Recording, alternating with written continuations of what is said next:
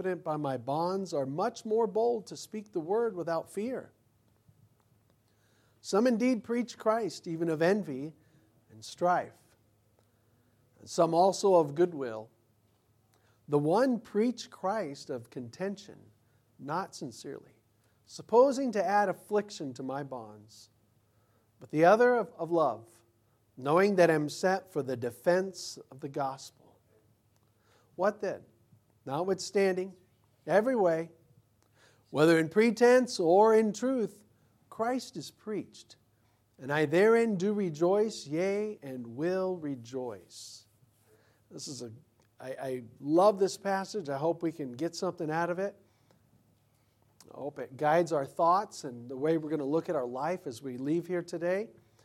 When I look at this passage, it reminds me of something that happened to me, was, I don't know, maybe 12, 15 years ago. We, uh, maybe a little, about 15 years ago, some years back, we decided to get. Um, we actually have not had internet longer than I think it's been 16, 17 years. We like tried to put off having internet for a while, so we've only had it for that time. And then when we got it, I'm like, all right, Ken, we're going to get it so that I'm going to get eBay and I'm going to try to sell some stuff, just make a little extra uh, extra money I needed to bring in at the time. And so one of the things I did was I was still working for my dad at his shop, and we would accumulate parts at our shop. Um, we'd accumulate tires, which are kind of hard to get rid of. But then there's other parts, plastic parts, metal parts. And dad would just, he after a while, dad, you know, we'd have guys come in and take the scrap metal. And after a while, dad said, you can, he'd tell me, you can do whatever you want. If you want to sell it, sell it. You know, so there was a few parts that I cleaned up and listed on eBay at the time and sold. One of the first ones I did, it, may, it was either the first or second one I did, I had to learn my lesson I still made a little bit of money, but I, I, I realized it was, it was, a, it was close. um, I, there was like a 1967 Oldsmobile something, right front fender. I didn't remember what one. It was a right front fender for a 1967 Oldsmobile, okay? And um, it was already been, the, metal, the fender had already been what you call stripped, sandblasted. So there was no paint or Bondo on it. And it was, and then I put primer on it, just left it like that. Now, I needed, to, needed a little work, uh, body work and stuff, but it was clean and it was, had some integrity to the structure. And I, I know, being in that kind of that circle of uh, restoration, hot rod guys, I know kind of how people are thinking and where they're, and I knew that fender would be worth something to somebody, even though it even actually had some rust corrosion at the bottom, even though it was cleaned out had some corrosion. So you had this old fender. It's clean, but it had some corrosion, had some dents, and I knew it was still worth something to somebody. So I primed it and I listed it on eBay, and uh, I don't know, I, I think I sold it around $75, $100, and then I had maybe 50 for my shipping. And so let's just say 100 and then 50 for my shipping. That was kind of my, my window. I ended up selling it to a guy from Michigan. And it made sense. I'm like, yeah, of course, people upper Midwest are like, everything's rusting out out there. They need to look in Arizona and look at stuff here in, in New Mexico. And, and some of them go to Nevada um, to find parts. So I sold it. I'm like, cool, I sold this fender. Yay! I'm like, okay, we're going to ship this thing. And I'm like looking for boxes to put it in. I find some box that fits in it. The box is huge. The fender was an awkward size. It's just like kind of small right here, then it gets big right here, and it's a little tall. So I ended up getting like this big box, and I'm like, man, that's kind of a big box. And then I started doing shipping calculations. I'm like, what? I'm not going to pay, you know, it's more than I sold it. Like, I can't do that. Okay, get it out of that box. And then I started figuring, how am I going to do this out? Well, I ended up doing, there's kind of a fender box that they make. It's kind of wraps around it. I ended up getting like a fender box. And it's more um, tight fitting. And I found that it was an extra one we had.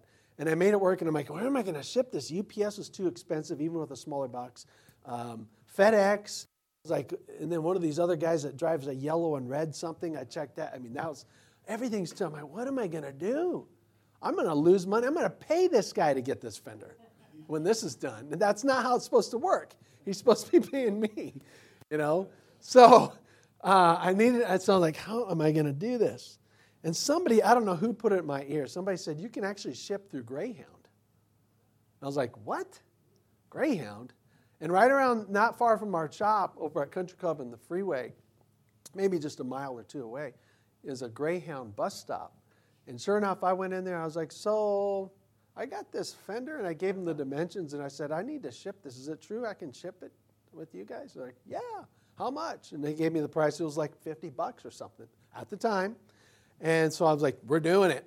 So I got that thing all packaged up and I did whatever they said. And I, I thought it was weird. You know, you go walk into a Greyhound bus station, people in there, people looking a little grubby, people looking a little sad, people looking anxious to get back home, people all sitting, and I'm walking at the fender, taking her home, you know. No, I went. I did. I went in there with the fender and I gave it to them, and they put it in the bottom of a Greyhound bus. And after that point, I don't care. It's like they. I paid them. It's on them. And the the guy ended up getting it, and, and he got the he got what, what he paid for it. But my thought was, is like, this is my thought. that was an unusual way to move something forward, isn't it? Number, when you think about shipping something, you think, okay, you know, put it in a, put it in a, a UPS, FedEx, kind of the standard thought, right? There's some standard ways of shipping and moving things forward, at least for the domestic side of uh, us, common folks. Kind of, there's common usual, customary ways we think of moving something forward, shipping something. This was an unusual way of moving something forward, putting it on a Greyhound bus. I never heard of that, but it worked. Now, this whole passage right here, these verses are from 12 to 18, it's basically about Paul saying, you know what? I had some bad things happen to me, but you know what? There was a God used this as an unusual way to further the gospel. It was not a customary way. Look what he says, verse 12. I, I would that ye should understand, brethren, that the things which happened unto me, we're going to look at one of those things. The things that happened unto me have fallen out rather under the furtherance of the gospel. Paul, what Paul's going to show us is that he had some weird, he had some hard things happen in his life, and instead of it being all the gospel's uh, contained now. The gospel stops now because Paul's, he's in this case in under house arrest and he'd been in limbo, so to speak, for two years. Oh, there's no more gospel. Paul says, you know, rather, it actually was an odd way to advance the gospel. The things which happened unto me have fallen out rather unto the movement forward, the progress of the gospel, he says. So, what happened to Paul? The story of what happened to him is from Acts chapter 21 to Acts 28. I'll give you the short version of that. Paul had given his life to the Lord. He had already gone on three missionary journeys. He comes home to Jerusalem in Acts chapter 21, and he does not get a warm reception. He does with some of the believers, but there's still Jews that are very tenaciously following the Old Testament and have not accepted Jesus Christ, who know Paul's coming into town, and they see Paul come to the temple. The temple, there was still some temple practice at the time. Acts is kind of a transitionary book. It's a little, a little different. It's transitioning from Old Testament to church age stuff. And there's kind of some middle of the ground stuff. So, anyways, Paul goes to the temple during this. Uh, it may have been Pentecost. It was one of the one of the feasts, and he goes there and there's kind of some hostility building up. And long story short, a bunch of Jews grab him. They falsely accuse him. They take him. They almost pulled him apart. They got so angry. And they came and um, um, they rescued the Roman guard. The Romans were over everything, even over what was happening at the temple. If it got out of hand, they just step right in. They grabbed Paul. They took him away from these crazy Jews. Like, what's going on here?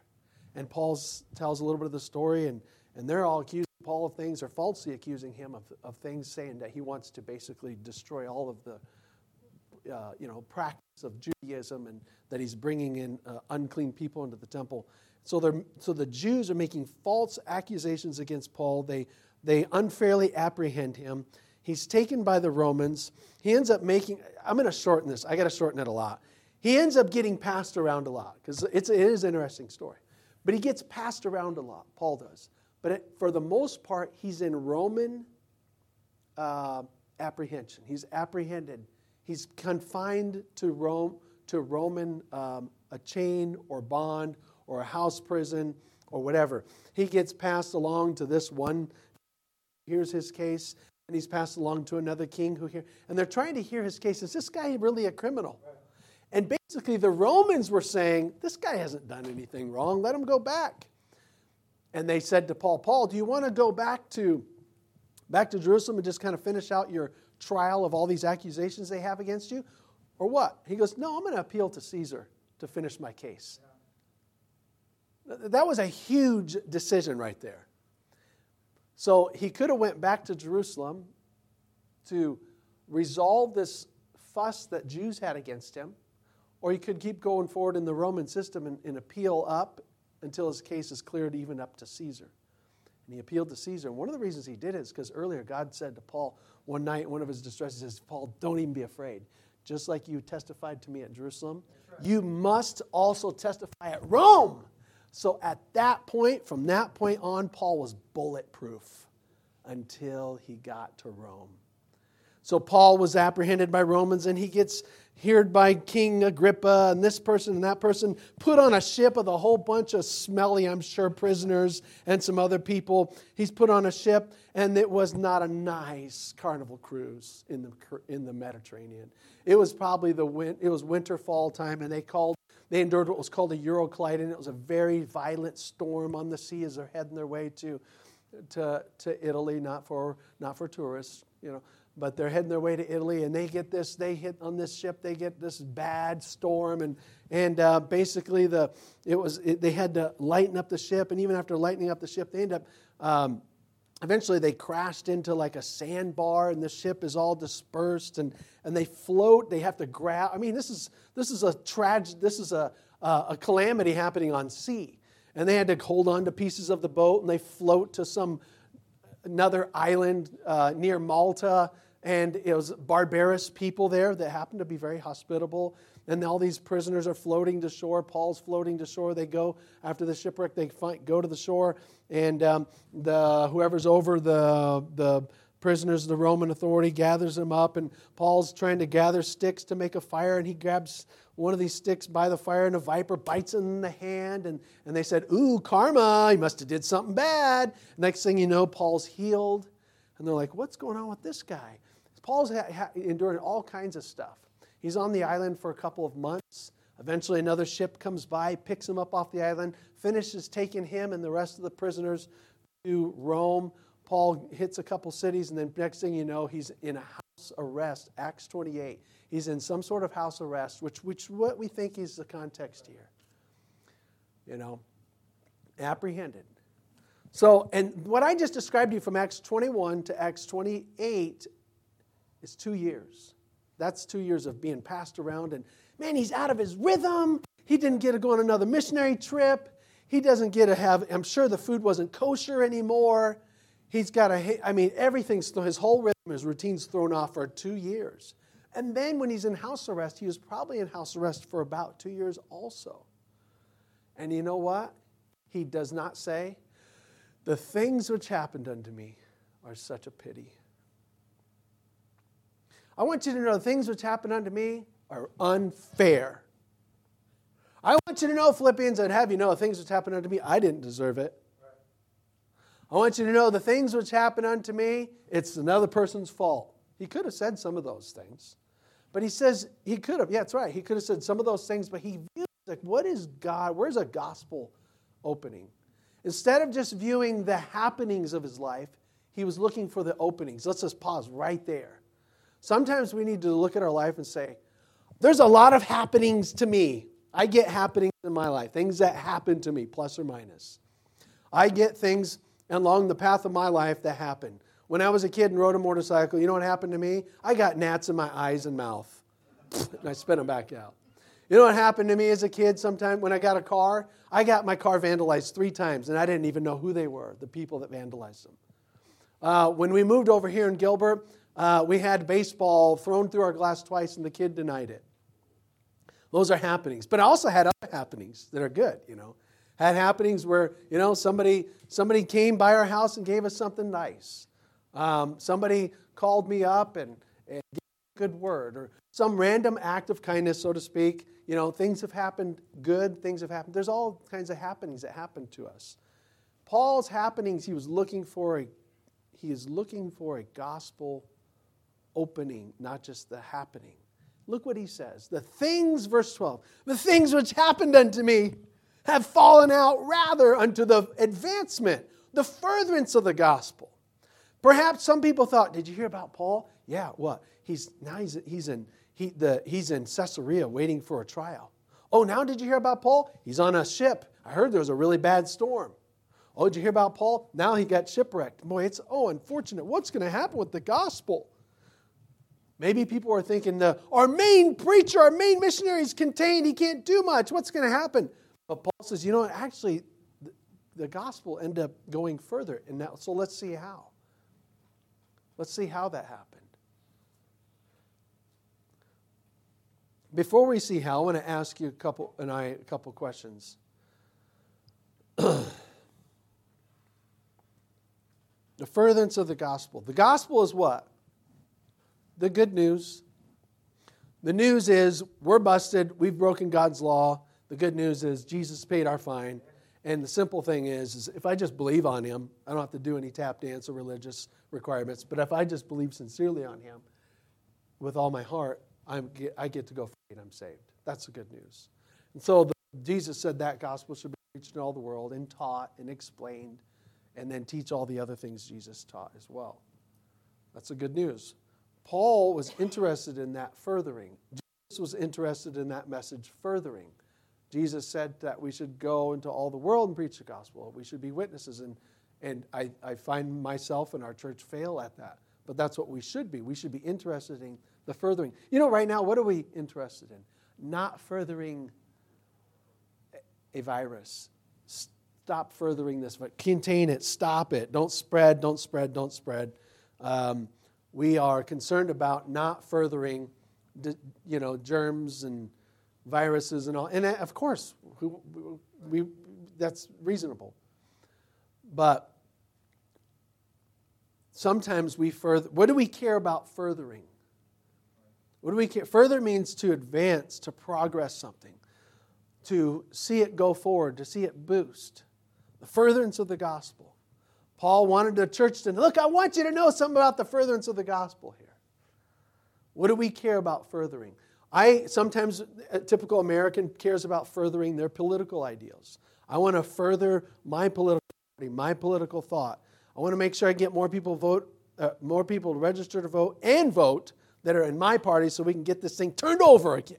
We want to further those things. We want to further our business product, our business name.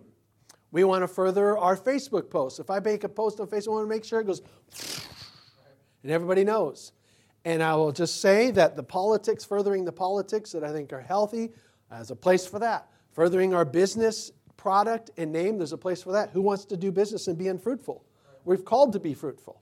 We're supposed to be fruitful and not twiddle our thumbs and waste our time. We should have wise business practices and execute them wisely. But we want to further those things. We want to further our Facebook messages and our Facebook posts and all the other social. But do we want to further the gospel as much or more than those things? So ask yourself that. Do I, do I really care about furthering the gospel? These things, politics, business, Facebook communication, they have a place. The place is smaller than the place of the gospel. They have a place.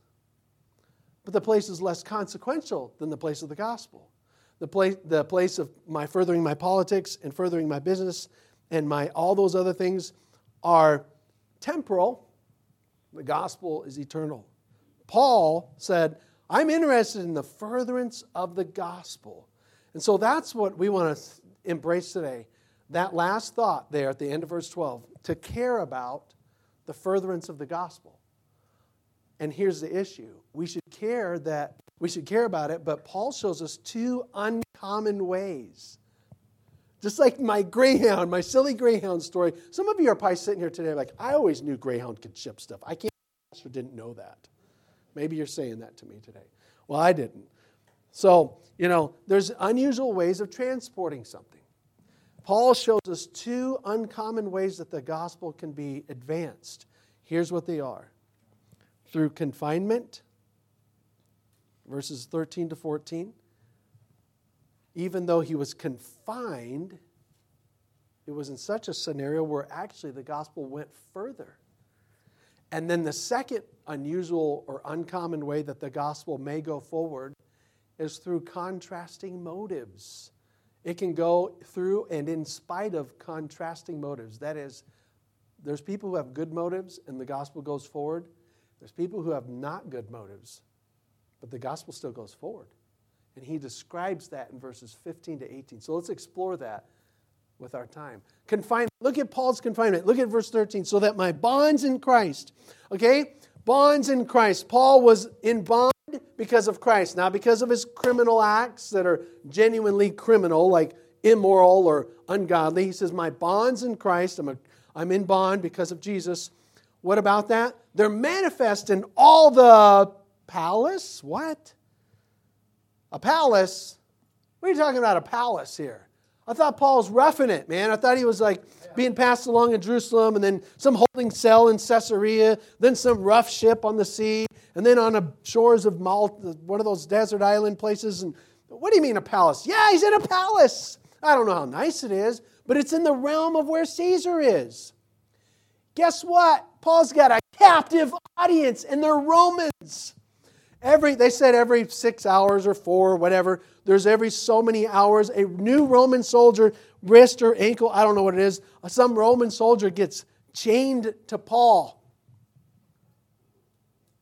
And then they do a little, all right, it's your turn, man. And he'd unchain and come over, bring the new guy, the new Roman soldier, get chained, and Paul's over here. You know, I, I'm sure Paul wasn't, you know, a John Cena type, you know, where he can pull that guy's chains and, and do something to him he was probably just kind of a normal guy, maybe in his 50s or 60s.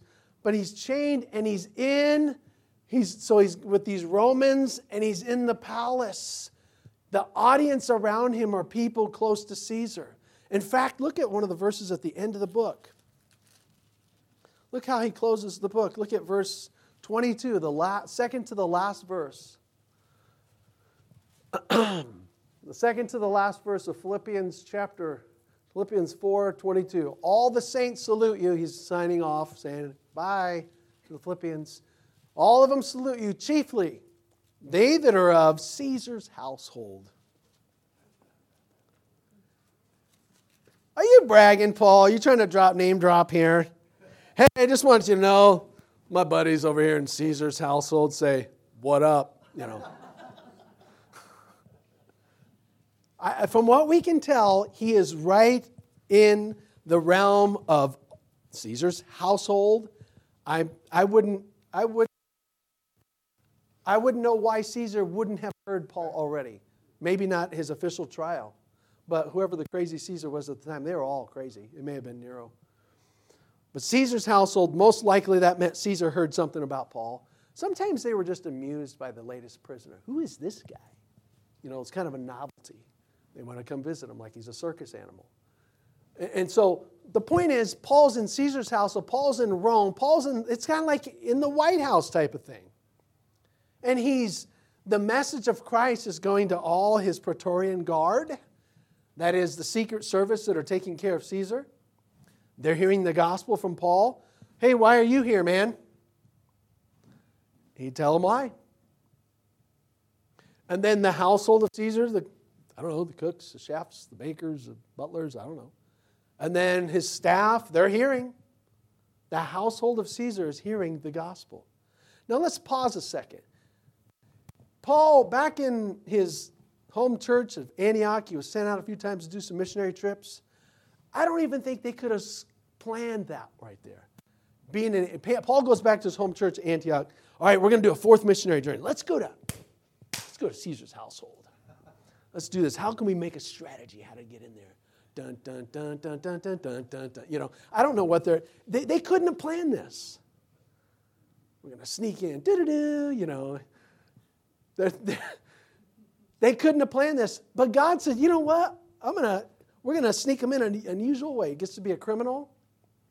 He's going to bounce around on a ship. He's going to say the gospel to this king, the gospel to this other governor, the gospel to this other big shot the gospel to all these prisoners and this shipmaster, the gospel to this barbarian and the leader of this whole barbarian island.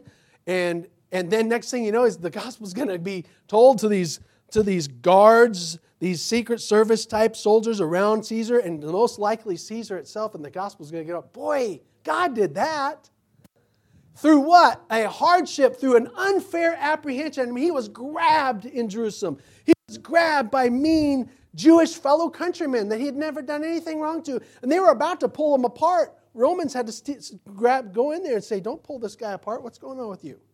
You know, and that's what, and all these, what we'd say, unfair things happening for two years.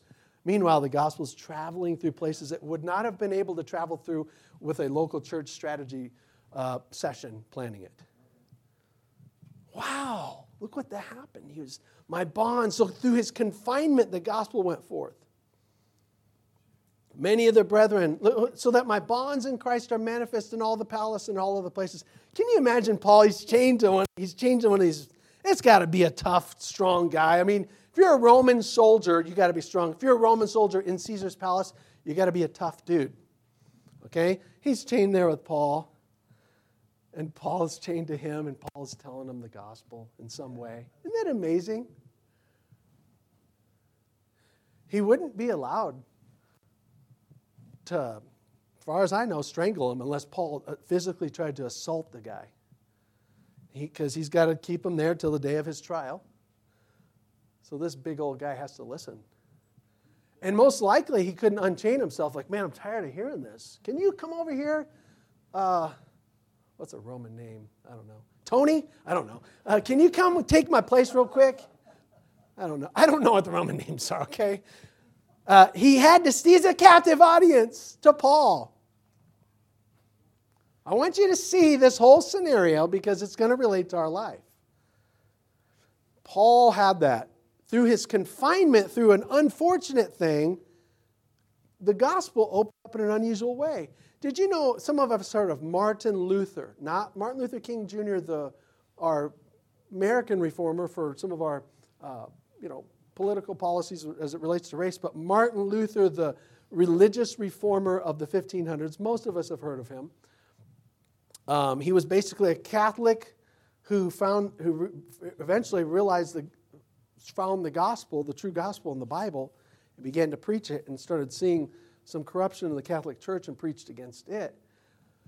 Martin Luther was, once he started preaching the true gospel and preaching against the corruptions of the Catholic Church in Germany and throughout Europe, the Catholics did not like him.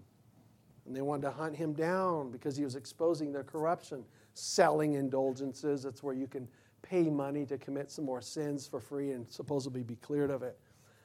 He exposed that. Well, he was put, I don't know where it was at, probably Germany somewhere. He was in a prison. He was in like kind of a house castle prison at one point. Martin Luther was. During that time, during at least that time or one of those times, he finally got to work on his German translation of the Bible. And I'll just add, I'm going to add this. He worked on his German translation of the Bible, and for his New Testament, he actually used the same manuscripts that we are drawing from in the King James Bible. It's called the traditional text, the majority, well, it's usually called the traditional text, and it's more accurate text of Scripture to translate from. A lot of the newer versions don't use it. So he used that. In fact, they said he even consulted with these Waldensians who are basically like Baptists. He consulted with them. Hey, what have you guys been copying? Because he knew there was other non- Protestants, non Catholics called Baptists and Waldensians that were faithful to copy Scripture. He consulted with them, found some. Anyway, so he worked on his German translation and he made a lot of progress on it. I don't remember how much. But that translation is still, as far as I know, the one they still use, or at least they're still drawing from maybe another edition of it, even today. It became a, it became a very long standing translation. So, in other words, when Martin Luther was contained, it actually helped advance something. And he was able to get out copies of the German translation of Scripture, and more Germans started to see the true gospel, and other people in Europe, in contrast to the false gospel of the Catholic Church at the time. Confinement was actually opening up something. We've heard of John Bunyan, right? Wrote Pilgrim's Progress. Um, a good amount of that was written from prison. Why did he go to prison? Because he was basically a Baptist preacher in England who said, I don't need a license from the state to be a preacher. And he refused it, and, and they put him in prison. And God gave him an incredible, what's called um, a allegory of the Pilgrim's Progress, and it's been helpful to many. Okay, what about me, Pastor? You're talking about Paul, talking about Martin Luther. Weird things happen, and the gospel goes out. Great. What about me? Um, let me just say this you and I do not discount afflictions that happen. Don't, think, don't say, this is worth nothing. Ah, but wait a minute. God might be purchasing something good with our suffering. Seems like suffering is currency with God. Don't discount your confinement. Don't discount your limitations. God might be using it for you to for as an opportunity for you to share the gospel with somebody or for the gospel to go forth in another way. I remember when I was younger, I couldn't wait to stop working for a while there. I didn't I couldn't wait to stop working at our my dad's shop because I wanted to be a pastor. I was very anxious from like from about age 25 through age 30 when I was by the time I was 30 I got to be the pastor of the church. But I was like, I don't want to, I want to stop working here. I want to be a pastor, go start a church. I was looking, maybe I'll go to Mexico. And I was looking in Nevada. They need a church there. Maybe I'll go there. And I was looking in Buckeye. You oh, know, they need a church in Buckeye. And, and Casa Grande. And I was doing, and it was, it was like God was saying, yeah, it's open, it's open, it's not open for you. So I had to wait, stay, and just kept working for Dad and trying to help out in our church here, and just like, all right, this is where God wants me to be, but I just want to go be a pastor, you know. And and so in the meantime, I there was guys I'm working next to, a guy named Troy Vincent, and a guy named Ivan Sandoval, and a guy named uh, Todd Burns, and several others. And those last three guys accepted the Lord in time, and, and just because I got to work around them, and I'm standing in a car and I'm talking to them, and you know? And so it, i thought well that, that's good. I don't know if i could have accomplished that not working there. And so i felt like i was confined but in reality god was expanding something. And, and now there's like four three or four sandoval families in the spanish ministry right? I mean it's they keep there's multiplying right? Jose? So i'm just saying sometimes i get confined and i'm like well there's nothing happening now. One guy you know he had he got a brain. He had like a he had like a a tumor or something where he was, he was upset, and it's to where he had to have brain surgery. And in, in his, some of his appointments with the surgeon of consultation and all this, he ends up getting to talk to the surgeon, give the surgeon the gospel. And he started thinking, I could have never gotten in this surgeon's neighborhood. He lives in a gated community. But God put me into his office, and now he hears the gospel from me. Um, one of the guys, I think it was, I, I don't know if it was you, Brother Adam, but one, I think it was you a couple years ago. You're one of the guys you were working with or something at, at University of Phoenix. And, and I think he's got witnessing to, there's been guys every now and then, Brother Adam will mention in prayer, hey, pray for this guy. He's got this issue. And his wife has cancer. His, and, you know, Adam gets a chance to connect with people. And, and I remember basically the gist of it one time, Brother Adam was saying, there was some guy that he got to talk to and give a little more of the gospel and witness to him. And then Adam told me, kind of said it in passing. I don't know if he meant it casually. He said it casually. He's like, well, maybe this is why I'm at UOP. It's for this guy to hear what I'm saying. And I'm thinking, maybe that's exactly why.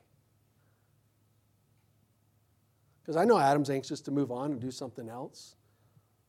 But there was a moment of at least one guy where he said, maybe this is why I'm here right now, is for this guy to hear, from him to hear me give the gospel and care about his scenario with his wife having cancer or something. Confinement. Confinement. Paul says, you know, it, my confinement ended up going the furtherance of the gospel. Well, we'll look at the rest of this next week. I want to conclude on this thought, though. There was a guy I read about, I don't have the story in front of me, but there was a guy who I read about, and maybe you've heard this story. This is interesting. He was deserted, he was on a desert island. I mean, he was stranded. And he had made, like, you know, nobody had come to find him. I think he may have tried flares and something else and a, maybe a little fire or something. Nobody had come to find him, and he made his hut, and he was so happy. He built this hut, this tree uh, out, of, out of branches and leaves and whatever else he could find. And he made this hut, and he was so happy about it. Man, yes, got my hut. And he's all excited. And then one day he was doing something, and I don't know if it was a lightning strike or his own fire, but the, the fire caught on his hut and it burned that thing. He could not put it out. I mean, there's no fire department to call or anything. And it burned that thing, and he was so sad. He worked hard on this thing, and it just went up in flames. And he was so depressed and so sad. And about a day later, this ship comes right in front of the island to pick him up. And he's like, What? I, how'd you see me? He goes, We just saw this smoke coming up. Big old billow smoke coming all up. We thought, nobody's over there. They're trying to get our attention. And the guy got rescued because of this calamity. It was turned for good. God's like to do that, isn't he? That's kind of like God with Joseph, with Paul, with this. God takes even death and turns it around and uses death to kill my death. God used death to kill your death and further eternal life. That's like God to do that. So put that in your heart today. Put that in your mind today. Like, I want to see the gospel, like Paul, I want to see the gospel furthered, and God may do it in an unusual way through my life, through an unlikely way. Put that in your heart today. And then also, in an addition, in a greater sense, put in your heart that God may, like He commonly does, turn something bad into good, which He says He does for those that love Him and that are called to His purpose. And we'll consider the rest of this, Lord willing, next.